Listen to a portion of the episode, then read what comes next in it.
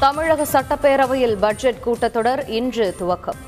இரண்டாயிரத்தி இருபத்தி இரண்டு இருபத்தி மூன்றாம் ஆண்டுக்கான பட்ஜெட்டை தாக்கல் செய்திருக்கிறார் நிதியமைச்சர் பழனிவேல் தியாகராஜன்.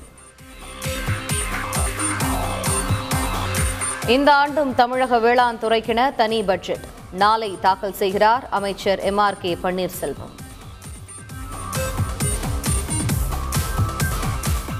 சென்னையிலிருந்து ஹஜ் பயணத்தை தொடங்க அனுமதிக்க வேண்டும். மத்திய அமைச்சர் முக்தார் அப்பாஸ் நக்விக்கு முதலமைச்சர் ஸ்டாலின் கடிதம்.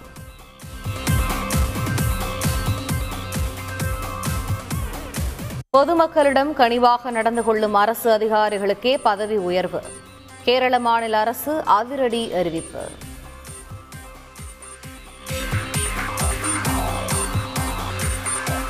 மார்ச் இருபத்தி எட்டு இருபத்தி ஒன்பதில் நடைபெறும் அகில இந்திய வேலை நிறுத்த போராட்டத்திற்கு திமுக ஆதரவு.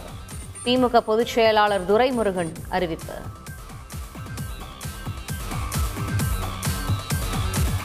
சென்னையில் ஒரு கோடியே எழுபத்தி ஐந்து லட்சம் ரூபாய் மதிப்பு உள்ள போதைப் பொருள் பறிமுதல். கொழும்பு மற்றும் மலேசியாவிற்கு கடத்த முயற்சித்த இருவர் கைது.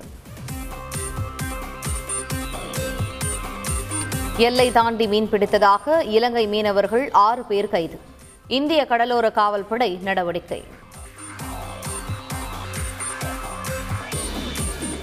இலங்கைக்கு இந்தியா ஏழாயிரத்தி ஐநூற்று எண்பது கோடி ரூபாய் கடன் உதவி.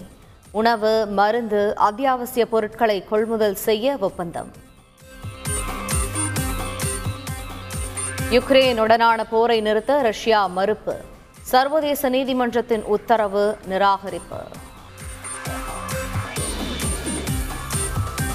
பழனி முருகன் கோவிலில் பங்குனி உத்தர திருவிழா கோலாகலம். திருக்கல்யாண உற்சவத்தில் ஏராளமான பக்தர்கள் பங்கேற்பு.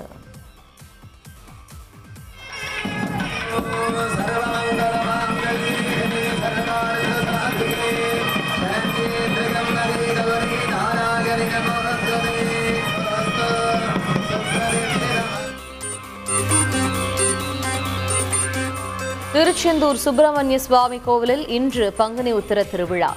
இரண்டு ஆண்டுகளுக்கு பிறகு நடைபெறுவதால் திரளாக குவிந்து வரும் பக்தர்கள்.